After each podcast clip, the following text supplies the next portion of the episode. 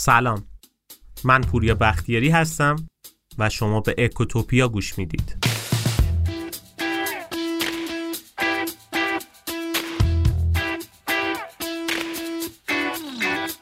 پدر بزرگم همیشه یه حرف جالبی می‌زد. می‌گفت من توی زندگی همیشه چند تا شنبه کم دارم. اگه چند تا شنبه بیشتر داشتم کلی کارامو می‌کردم. اوایل خیلی جدی نمی‌گرفتم این حرف و فکر می‌کردم یه شوخیه. یکم جلوتر رفتم دیدم نه این اتفاقا شوخی نیست. عموما ماها وقت کم میاریم ولی در عین حال یه فهرست بلند بالایی از کارامون داریم که باید انجام بدیم. یا به عبارت بهتری توی این زندگی مدرن امروزی ما دچار کمبود زمانیم. یعنی جوری که بعضی وقتا فکر می‌کنیم اگه به جای 24 ساعت روزی 27 ساعت زمان داشتیم توی اون سه ساعت اضافی به همه کارامون می‌رسیدیم. توی این اپیزود می‌خوایم راجع به همین موضوع صحبت کنیم. راجع به مفهوم مهمی به نام کمیابی. موضوع به شدت مهمیه که اتفاقا خیلی هم تا الان بهش توجه نکردیم. پس باید این مفهوم رو به درستی درک بکنیم چون درک درستش می‌تونه اتفاقات خوبی برامون رقم بزنه. توی این اپیزود می‌خوایم جنبه های مثبت و منفی کمیابی رو بررسی کنیم. در کنار اینکه بهتون بگیم اصلا کمیابی چیه و چرا باید این رو یاد بگیریم. به طور کلی توی این قسمت ما به چند تا سوال خیلی مهم جواب میدیم. یکی این که آیا واقعا بیپولی باعث میشه که ما تصمیمای احمقانه بگیریم؟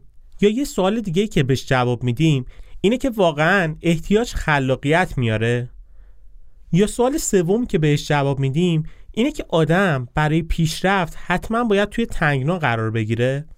این سه تا از مهمترین سوالاییه که ما توی این اپیزود بهش جواب میدیم.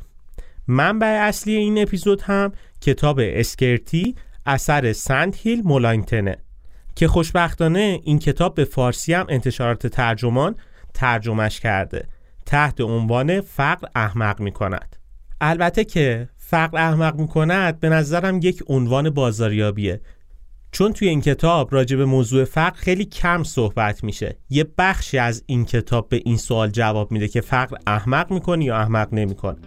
کتاب فوق العاده جذابیه که توی این اپیزود با هم ابعاد مختلفش رو بررسی می‌کنیم.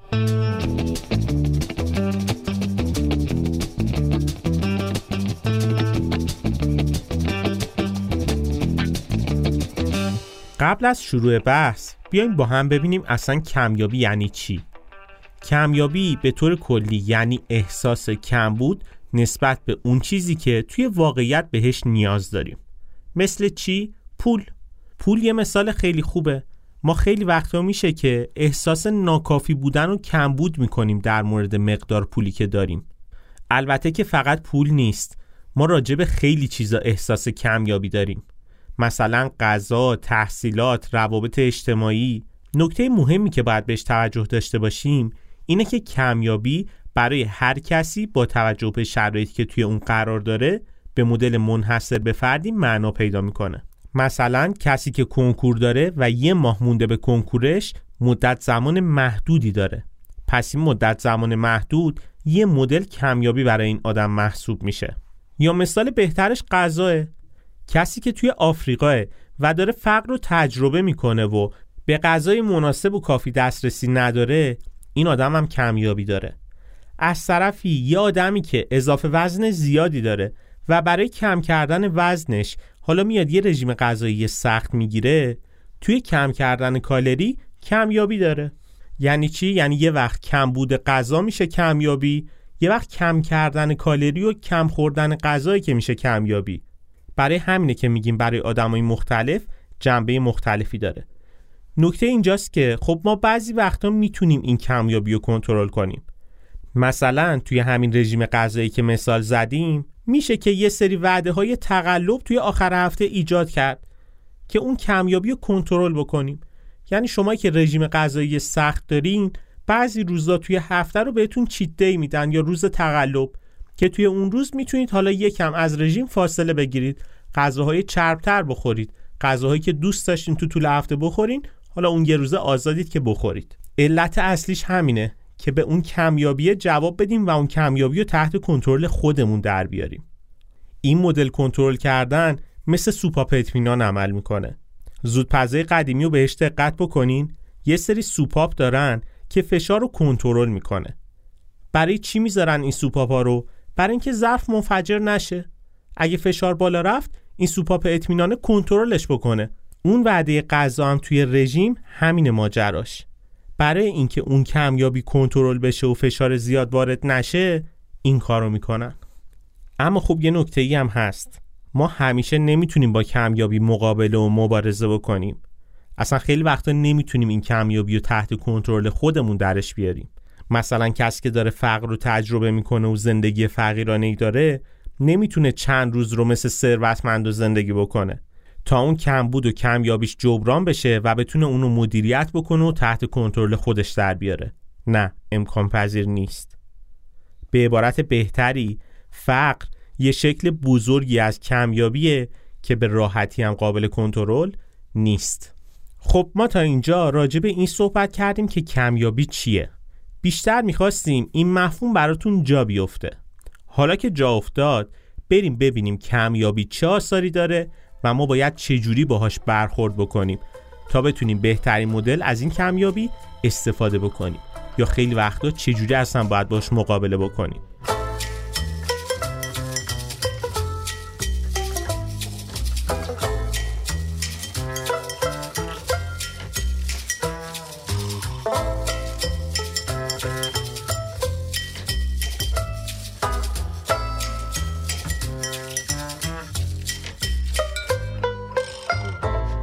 نکته اولی که باید بهش توجه داشته باشیم اینه که ذهن ما روی نبود چیزایی که وجود نداره بیشتر تمرکز می‌کنه.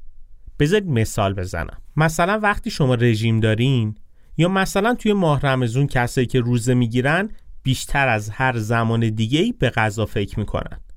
توی خیابون راه میرن کلی رستوران خوشمزه به چششون می‌خوره. حس می‌کنن پیامک های تبلیغاتی رستوران و غذا بیشتر براشون میاد. یا اصلا کسایی که رژیم دارن و نمی‌تونن غذای زیاد بخورن موقع گرسنگی هم اگه یاد خاطراتشون بیفتن مثلا یاد مادر بزرگ مرحومشون بیفتن دستپخت جذاب و بوی غذایی که میپخت توی ذهنشون تدایی میشه. نکته اینجاست که توی گرسنگی تنها چیزی که بیشتر از هر موضوع دیگه ذهن رو به خودش درگیر می‌کنه غذاه. چرا؟ چون احساس کمیابی در قالب گرسنگی جسم و ذهن ما رو تحت کنترل خودش می‌گیره. البته که داریم مثال می‌زنیم دیگه. این موضوع فقط در مورد گرسنگی و غذا نیست. هر موقعی که ما نسبت به چیزی احساس کمبود و فقدان داشته باشیم دیوانوار به سمتش جذب میشیم.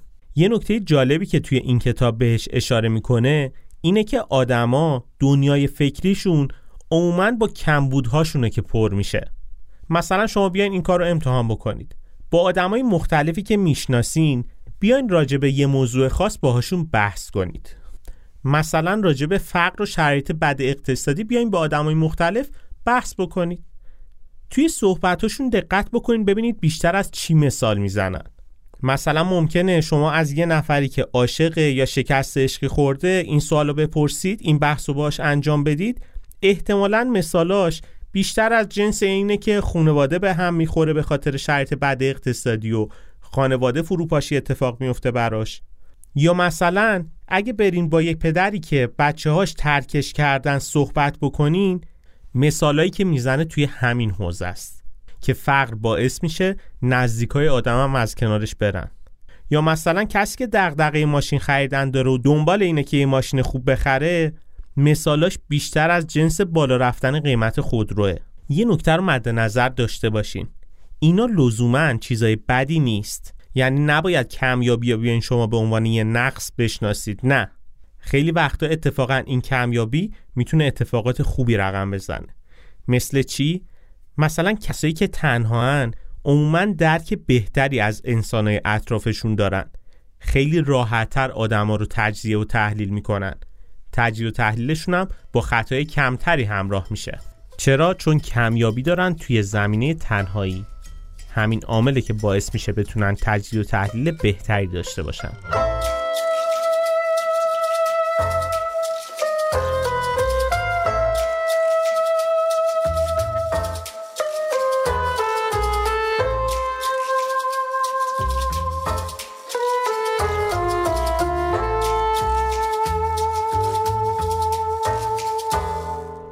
اثر دیگه کمیابی اینه که باعث تونل زدن میشه. قبل از اینکه بخوام بگم تونل زدن چیه بذارید با این مثال شروع بکنم. تصور کنید شما توی یه شرکتی کار می‌کنین که بهتون یه بون تخفیف 80 درصدی از بهترین رستوران شهر داده شده. حالا دو تا حالت پیش میاد. یکی این که این بون تاریخ انقضا داشته باشه و تا موقع مشخصی قابل استفاده باشه. یکی دیگه هم این که هیچ تاریخ انقضایی برای این بون وجود نداشته باشه. توی حالت اول به خاطر اینکه کمیابی توی شما فعال میشه سریعا ازش استفاده می‌کنید. یعنی توی اولین فرصت دست خانواده رو می‌گیریم می‌بریم رستوران. اما توی حالت دوم دائما به تاخیر میندازیم. تاریخ انقضا نداره دیگه. منتظریم که یه روز و یک موقعیت خوب پیدا بشه که این رستوران رو بریم. چرا این اتفاق میفته؟ چی میشه که اینجوری میشه؟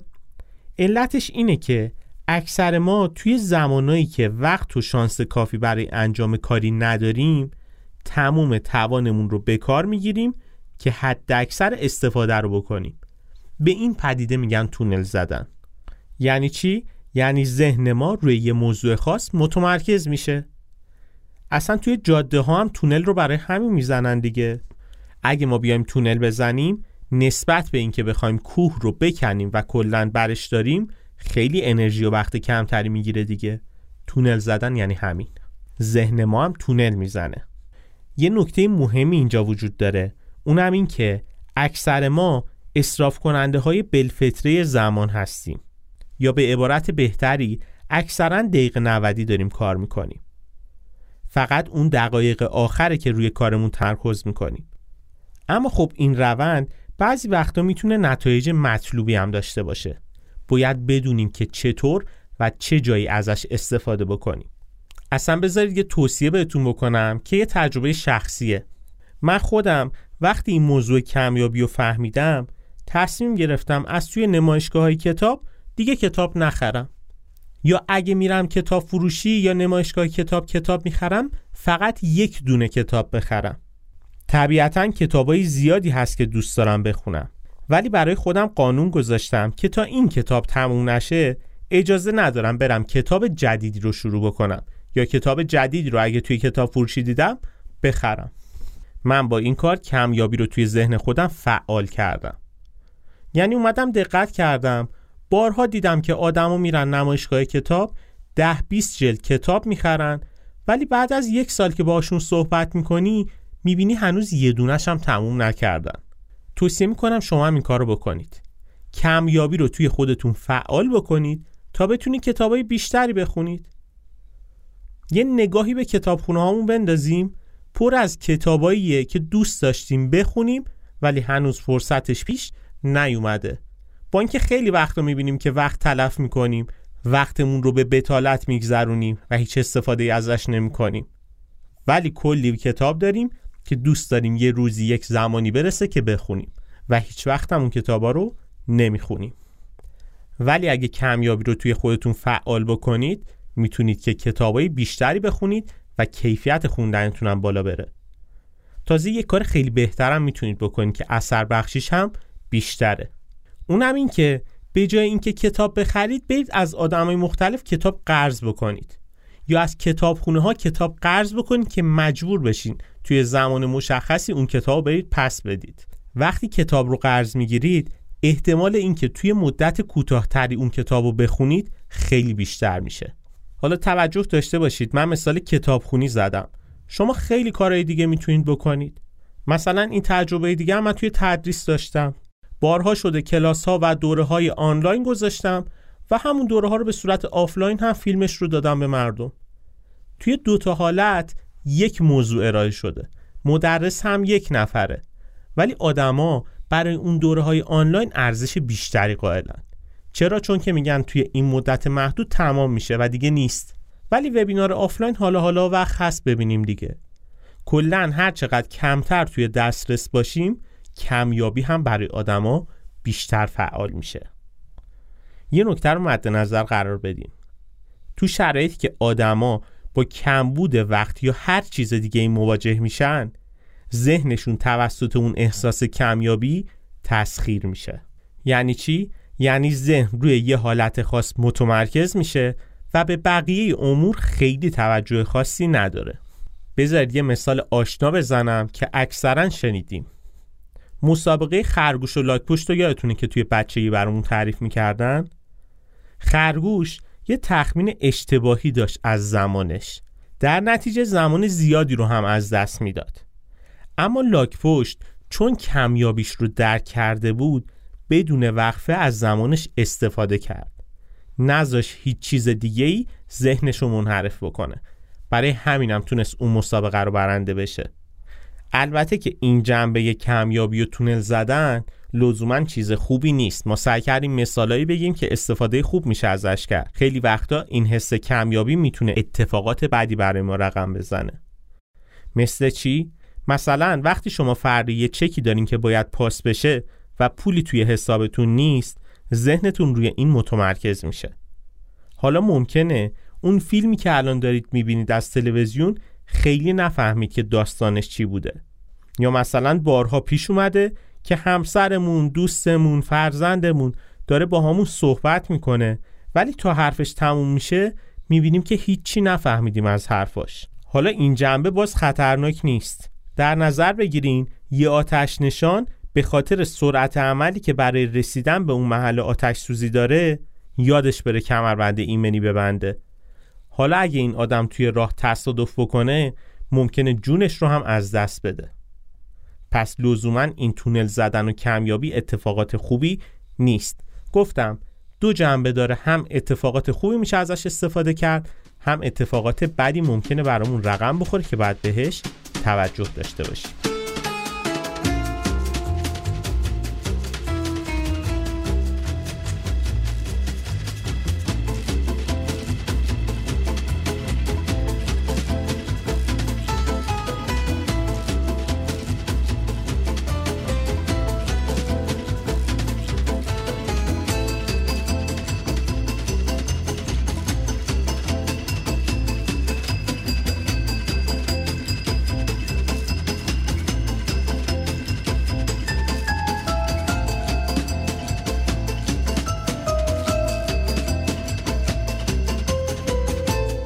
نکته مهم دیگه ای که راجع به کمیابی باید بدونیم اینه که کمیابی می‌تونه باعث بشه که توانایی ذهن ما توی کنترل و محاسبه اطلاعات کاهش پیدا بکنه.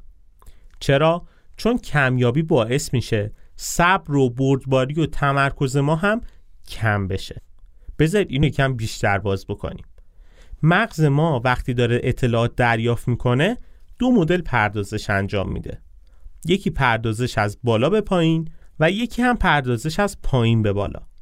تو پردازش بالا به پایین ذهن ما به صورت آگاهانه روی یه موضوع خاص متمرکز میشه. اما توی پردازش پایین به بالا وجود یه محرک خارجی باعث منحرف شدن تمرکز ذهن میشه. توی این حالت آدما خیلی توانایی زیادی برای کنترل ندارن و دچار عدم تمرکز میشن. کمیابی هم همینه. کمیابی از نوع پردازش پایین به بالاست که غیر ارادیه و فوق العاده قدرتمنده. اصلا یه سوالی. وظیفه اصلی مغز چیه؟ بقاه اینه که حفظ حیات بکنه برای ما. به همین دلیله که به سرعت به محرکای خارجی واکنش نشون میده. توی اپیزودهای آینده ما راجع به کتابای آقای کانمن صحبت می‌کنیم. یه کتاب خیلی خوب داره به نام تفکر کند و سری که اونجا این موضوع مفصل راجبش صحبت کرده. موضوع فوق العاده جذابیه که توی اپیزود دیگه راجبش صحبت می‌کنیم. بذارین یه آزمایش که توی این زمینه انجام شده رو براتون مثال بزنم که موضوع شفافتر بشه و بهتر جا بیفته. توی یه آزمایشی اومدن یه گروه از آدمایی که رژیم غذایی سختی داشتن درخواست کردن که با دیدن یه نقطه قرمز روی صفحه نمایش یه دکمه رو بزنن. همزمان هم براشون یه سری تصویر از غذاها به نمایش در می اومد. غذا همون محرک خارجی بود که باعث می شد شرکت کننده ها تمرکزشون رو از دست بدن. از اونجایی که این آدما گرسنه بودن احساس کمبود غذا باعث می شد که نتونن نقاط قرمز رو به درستی تشخیص بدن. به عبارت بهتری کمیابی از لحاظ ذهنی باعث شده بود که اونا نسبت به تشخیص نقاط قرمز کور بشن و فقط تصویرهای غذا رو ببینن. یکم راجع به خودمون دقت بکنیم. بارها شده فکرمون راجع به یه چیزی مشغول شده. بعد از فردا اونو زیاد توی خیابون و فامیل و دوست و پیامک های تبلیغاتی می‌بینیم. دقیقا به خاطر همینه. یعنی شما ممکنه دلتون یک سفر اروپایی بخواد. حالا از فردا توی خیابونا که میرید آژانسای مسافرتی بیشتر به چشمتون می‌خوره. احساس می‌کنید که پیامک های مسافرت بیشتر داره براتون میاد. فوتبال می‌بینید زیرنویس تبلیغات یا پشت پیرهن بازیکن می‌بینید که آژانس هواپیمایی فلان قرار داره. علتش همینه. ذهن ما بقیه رو نمی‌بینه صرفا روی اون مورد خاص متمرکز میشه. البته که پیامدهای کمیابی خیلی وقتا مخرب هم می‌تونن باشن. خیلی وقتا میشه که ما به خاطر وجود کمیابی دست به انتخابایی می‌زنیم که اصلا منطقی نیست. توی یه تحقیقی اومدن از کشاورزا خواستن که خودشون رو در برابر حوادث غیرقابل پیشبینی مثل خوشسالی بیمه بکنن. با اینکه ضررهای خوشسالی خیلی بیشتر از هزینه های بیمه بود اما کشاورزا زیر بارش نرفتن. و کشاورزا این نکته جالب می‌گفتن. اونا می‌گفتن که ما پول اضافی برای پرداخت این کار نداریم. اما جالب اینجا بود که توی هر خوشسالی مبالغ بیشتری از هزینه بیمه که باید می‌دادن پرداخت می‌کردن. ضررشون خیلی بیشتر می‌شد. این موضوع نشون میده که کمیابی قدرت تفکر محاسباتی رو کاهش میده. اجازه نمیده که آدم بتونه تصمیم درست و منطقی بگیره.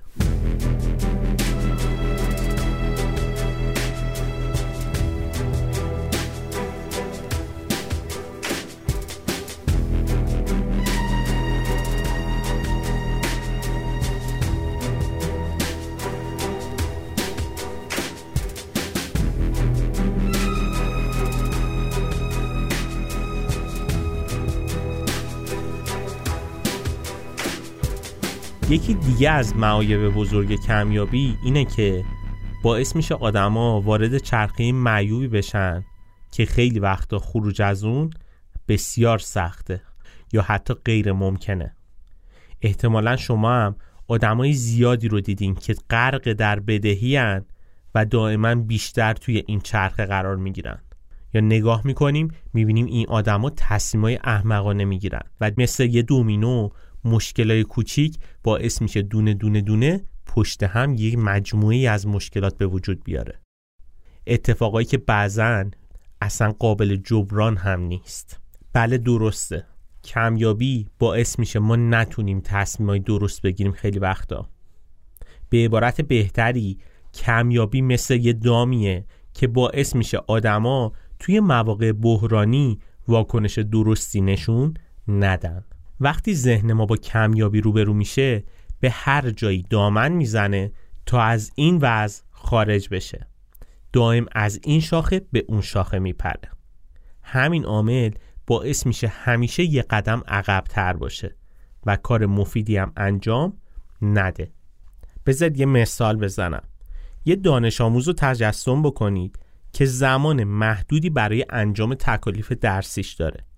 به خاطر محدودیت زمانی و غالب شدن اون احساس کمیابی حالا به جای اینکه بیاد روی یه کار اصلی تمرکز کنه روی چند تا کار متمرکز میشه و این فشار کمیابی باعث میشه که نتونه به درستی حتی یه دونه کار کامل انجام بده. حالا با وجود این همه تلاش که کرده شکست می‌خوره. یا این مورد رو ما می‌تونیم توی کسب و کارا ببینیم. یک آدمی که توانمنده میره یک کسب و کار راه میندازه اول کار چون نیاز به منابع مالی داره شروع می‌کنه پروژه های کوچیک گرفتن حتی بعضا کارهای غیر مرتبط کردن و از اون تمرکز اصلیش باز میمونه. بعد از 6 ماه یک سال دو سال میگذره و می‌بینیم که اون بیزینس شکست می‌خوره. چرا؟ چون که درگیر کارهای جانبی شده. به خاطر اینکه بتونه اول کار هزینه رو تأمین کنه دست به هر جایی زده و چند قدم از بقیه عقبتر مونده. چیزی که قابل جبران نیست. خب راه حل چیه؟ راه حلی که پیشنهاد می‌کنه توی این کتاب استفاده از فضای خالیه. بذارید باز مثال بزنم. فرض کنید که شما می‌خواین برین سفر و دارین چمدونتون رو میبندین. شما اگه چمدونتون رو تا لبه پر بکنین هیچ جای خالی برای وسایل اضافی که حالا بعدا احتمالا یادتون بیاد ندارید. مثلا اگه بعدا شارژر گوشیتون بخواین همراه خودتون ببرید دیگه جایی براش وجود نداره. اما اگه از اول کار که می‌خواین چمدون رو ببندین یه فضای خالی براش در نظر بگیرین و توی اونجا هیچ چیزی نذارید حالا می‌تونید یه کار بهتر بکنید. وسایلی که یادتون رفته رو دیگه جا براش دارید که بذارید. حتی سوقاتیایی هم که بعدا احتمالا می‌خوایم بخرید یه فضایی براش وجود داره. چمدون مثال بود. فضای خالی اون چمدون می‌تونه همون وقت آزادی باشه که موقع انجام پروژه های کاری به خودمون اختصاص میدیم. موقع هایی که خیلی مشغله فکری داریم و حجم کاری که باید انجام بدیم زیاده میشه چند دقیقه توقف کرد یه نفس کشید یه قدم زد با یه دوستی صحبت کرد راجع به یه موضوع غیر کار. با اسمش ذهن یه فضای خالی پیدا بکنه. حالا می‌تونه برگرده وقتی سر کار با عمل کرد و راندمان بهتری اون کارش رو انجام بده. یا بیان یه مثال اقتصادی بزنیم. توی زمینه مالی هم این فضای خالی می‌تونه کمک بکنه. مثل چی پس کردن؟ یا اصلا بیان یه مثال اقتصادی بزنیم. من همیشه این توصیه رو به کسب و کارا می‌کنم. که یه صندوق ضربه داشته باشیم. حالا نه لزوما کسب و کار حتی توی خانواده. این صندوق ضربه همین فضای خالی چمدونیه که مثال زدیم. یعنی اگه کسب و کار دارین یا مدیریت مالی خانواده با شماست به اندازه 3 الا 6 ماه رو حداقل حساب بکنید که ببین آقا شما تو سه ماه 6 ماه چقدر خرجای واجبی دارین که در هر صورت باید پرداخت بکنید. و چون ما تورم بالایی داریم اونو معادل دلاری یا معادل طلا حساب بکنید. مثلا ممکنه یک نفر بگه که من ماهانه به اندازه یک سکه تمام مخارج ضروری دارم. خب این آدم اگه بیاد خورد خورد پس انداز بکنه 6 تا دونه سکه بتونه نگهداری بکنه یعنی به اندازه 6 ماهش فضای خالی داره. حالا اگه به بحران خورد چه اتفاقی میفته دیگه دوچار این کمیابی نمیشه. توی این 6 ماه فرصت داره که کسب و کارش رو یه مسیر جدید براش تعریف بکنه. توی این 6 ماه فرصت داره که خانوادهش رو به یه مدل بهتری اداره بکنه. استرسی که توی اون بحران برای ما ایجاد میشه باعث میشه ما به صورت دومینووار تصمیمای اشتباه پشت سر هم بگیریم که در نهایت به فاجعه ختم میشه. حتما صندوق ضربه داشته باشید. خورد خورد زیاد بکنید یعنی به جای اینکه سرمایه گذاری بکنید سعی کنید اول کار این صندوق ضربه رو تکمیل بکنید شیش ماه فرصت خیلی خوبیه که میشه خیلی بحران ها رو دور زد. میشه خیلی از بحرانایی که به صورت تهدید برای ما به وجود اومدن و به فرصت تبدیل بکنیم پس دقت بکنید کمیابی همین جاشه که مهمه. اینکه ما ممکنه یک روزی دچار کمیابی بشیم یک منطقه آزادی توی ذهنمون ایجاد می‌کنه که تصمیمای منطقی و درستی بگیریم.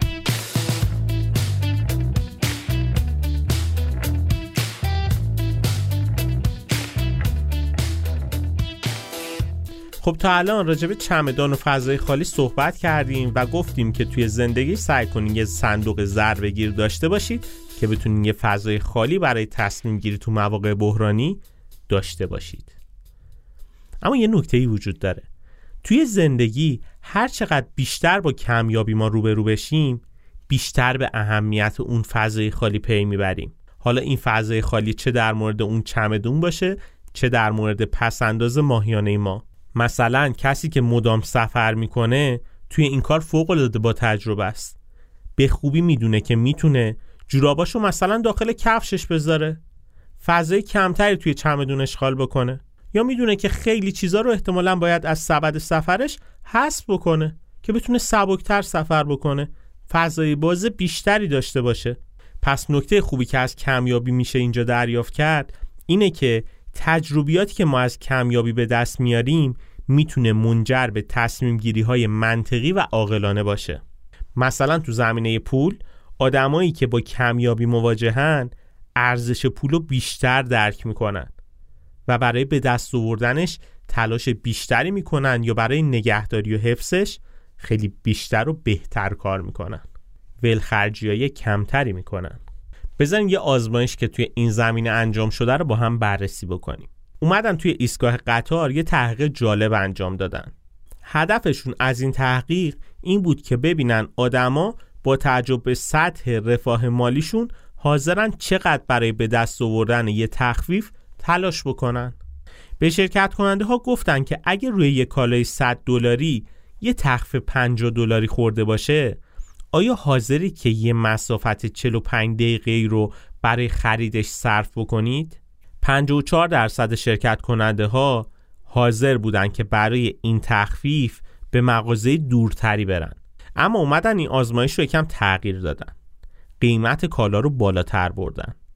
یعنی اومدن پرسیدن که شما آیا حاضرید برای یه جنس هزار دلاری هم که همینقدر تخفیف داره حاضرید که این مسافت 45 دقیقه رو بازم طی بکنید؟ این دفعه جواب متفاوت حدود 17 درصد شرکت کننده ها حاضر بودن این تخفیف رو بگیرن. جالبه دیگه با اینکه درصد تخفیف توی همه حالت یکی بود اما در مورد اون کالای 100 دلاری این تخفیف خیلی بیشتر و خوشایندتر به نظر می رسید تحقیقات مشابهی انجام دادن و به این نتیجه رسیدن که وقتی آدما مبلغ بیشتری برای یک کالا می‌پردازن تلاششون هم برای به دست آوردن تخفیف کمتر میشه. توی همین مثالم با اینکه درصد تخفیف 50 درصد تو هر دو حالت یکی بود اما تخفیف 100 دلاری برای آدما خیلی ملموس تر بود. نکته ای که اینجا باید بهش توجه داشته باشید از لحاظ بازاریابی اینه که معمولا کالاهای لوکس خیلی تخفیف توش ملاک نیست. یعنی آدم ها دوست دارن تخفیف بگیرن توی هر حالتی. ولی دغدغه اون آدمی که داره کالای لوکس و گرون می‌خره تخفیف گرفتن نیست. در صورتی که برای آدمایی که سطح خرید پایین تر و قدرت خرید کمتری دارن اون تخفیف خیلی لذت بخش بذاریم برای تفهیم بیشتر موضوع بیایم یه تحقیق دیگر رو بررسی کنیم. همین تحقیق اومدن توی محله کم درآمد انجام دادن. نتیجه کاملا متفاوت بود. یعنی تو محله های فقیر و کم درآمد برای آدم خیلی تفاوتی نمی‌کرد که چقدر باید مسیر طولانی برن که اون تخفیف رو دریافت بکنن. آدمای فقیر برای به دست آوردن هر نوع تخفیفی حاضرن به سختی تلاش بکنن. چیزی که خیلی برای آدمای ثروتمند ارزش نیست. کمیابی باعث میشه که یه آدم از طبقه اقتصادی پایینتر قدر پولی که داره رو بیشتر بدونه. همونطوری که یه آدم پرمشغله ارزش تک تک ثانیه‌ای که در اختیار داره رو به خوبی درک می‌کنه. کمیابی توی این مورد باعث میشه که تو گروه های کم درآمد و فقیر تصمیمای اقلانی بیشتری گرفته بشه. البته که با این همه صحبت که کردیم باید اینو بدونیم که پیامدهای کمیابی همیشه هم به نفع آدمو نیست. حالا در ادامه بیشتر راجع به این صحبت می‌کنیم.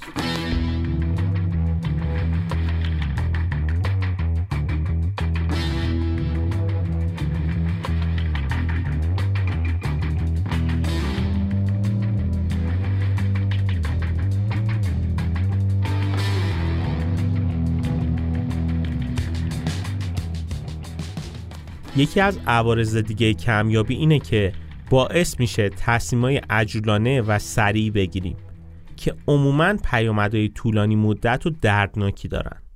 مثلا یه نفری که بدهی زیادی داره سعی می‌کنه برای فرار از این قضیه هر مدل وام و قرضی رو بهش تن بده. چه اتفاقی میفته بدهی روی بدهیش میاد.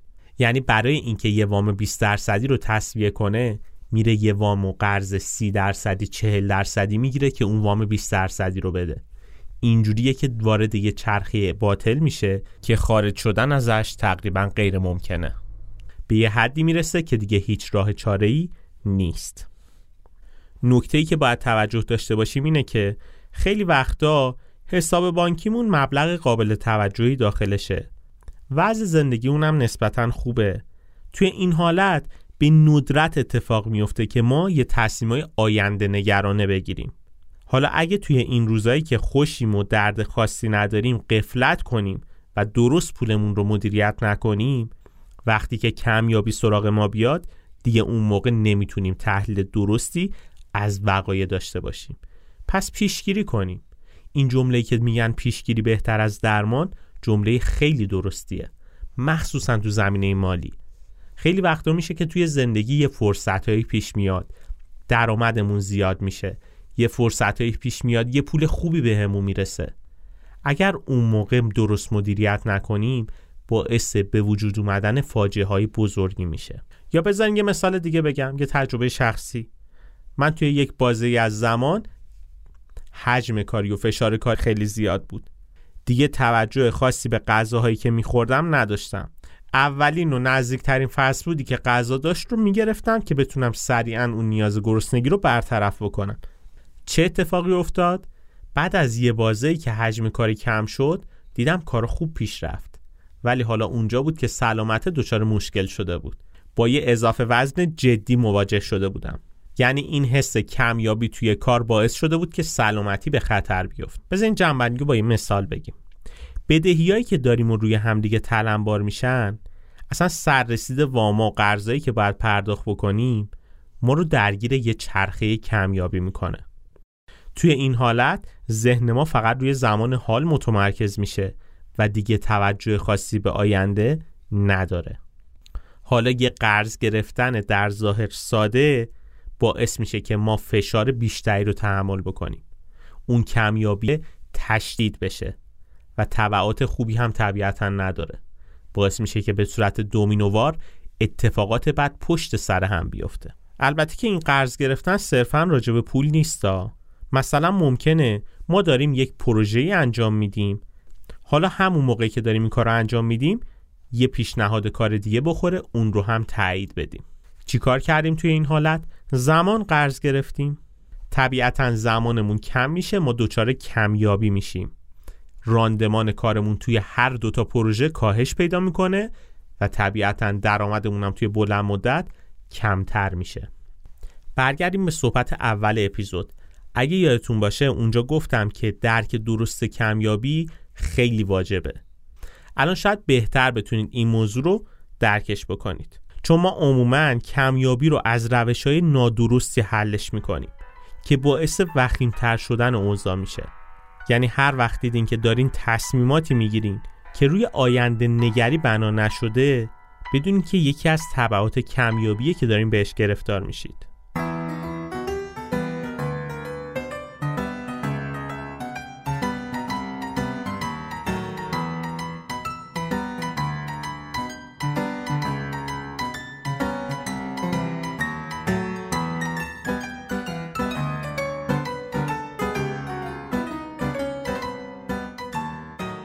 اپیزود امروزمون تمام شد. ما سعی کردیم بگیم که کمیابی چیه ابعاد مختلف کمیابی چیه چه آثار مثبت و منفی داره و یه سری راهکارا هم ارائه کردیم. درک درست کمیابی واقعا مهمه. ما باید کمیابی رو بشناسیم تا بتونیم یا باشون کنار بیایم یا براشون راه حلی بچینیم یا اینکه بدونیم مثلا چجوری می‌تونیم از این استفاده بکنیم. گفتیم کمیابی لزوما چیز بدی نیست. میشه ازش اتفاقات خوبی هم رقم زد. مثل همون مثال کتابخونی مثل مثالهایی برای ترغیب کردن مردم به خرید محصولمون.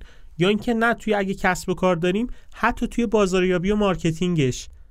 ببینیم که آقا چه محصولی برای چه آدمی چه مدلی جذابیت داره.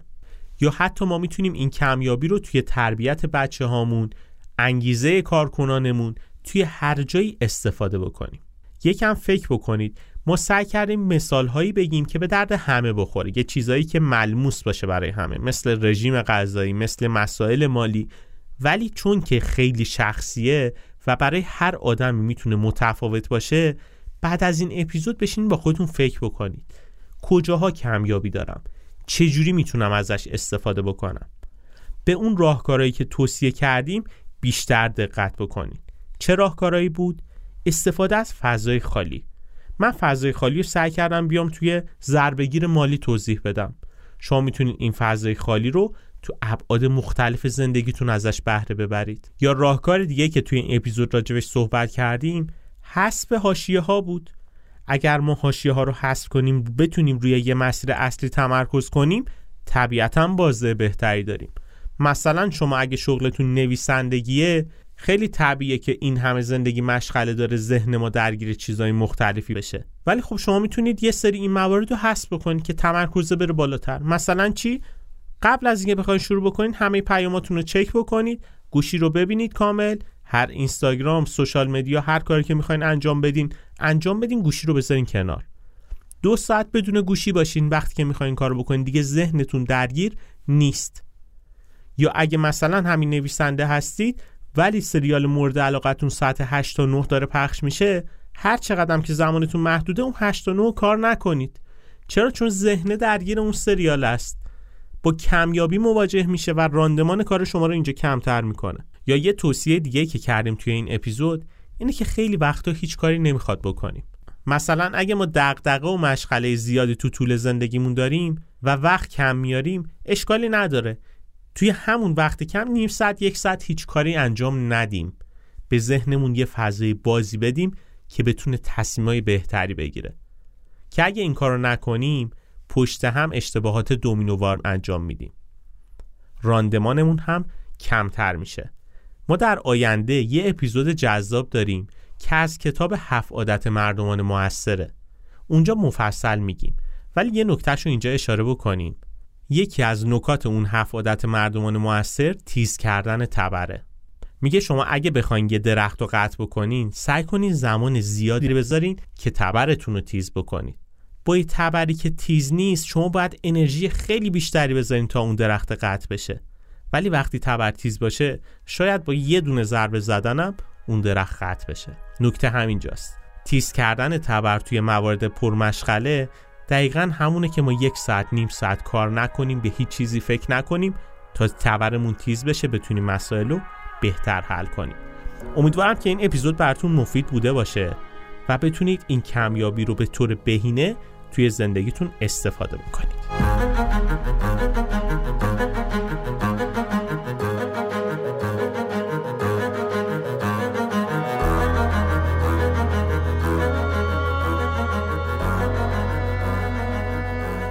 خیلی ممنونم از اینکه تا این لحظه با ما همراه بودید. اگه اپیزود امروز رو دوست داشتید لطفا با دوستانتون به اشتراک بذارید و از ما حمایت کنید. این بهترین دلگرمی برای ماست. توصیه می‌کنم به سایتمون هم حتما مراجعه بکنید. سایت اکوتوپیا داتایار لینکش توی توضیحات موجوده. اونجا بیشتر از هزار تا مقاله و مطلب علمی وجود داره که سعی کردیم به زبان خیلی ساده بیان بکنیم که شما بتونید بهتر با این مسائل اقتصادی و مدیریتی و مسائل سیاسی روزمره آشنا بشید و ازش استفاده بکنید. علاوه بر این توی سایت ما معرفی کتاب و نقشه راه هم گذاشتیم برای کسایی که به مطالعه بیشتر علاقه دارن دوست دارن یه مسیر مطالعاتی رو طی بکنن. کلی دوره آموزشی هم اونجا هست که می‌تونید ازش استفاده کنید.